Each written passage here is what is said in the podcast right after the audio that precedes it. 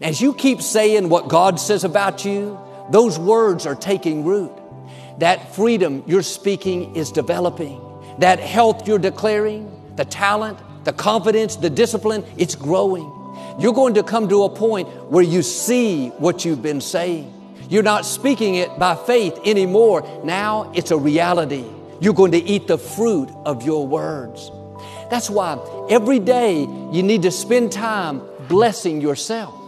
It's good when others encourage you. It's good when they pray for you, but their words don't have the authority as your words. What you say about yourself, you're giving it the right to come to pass.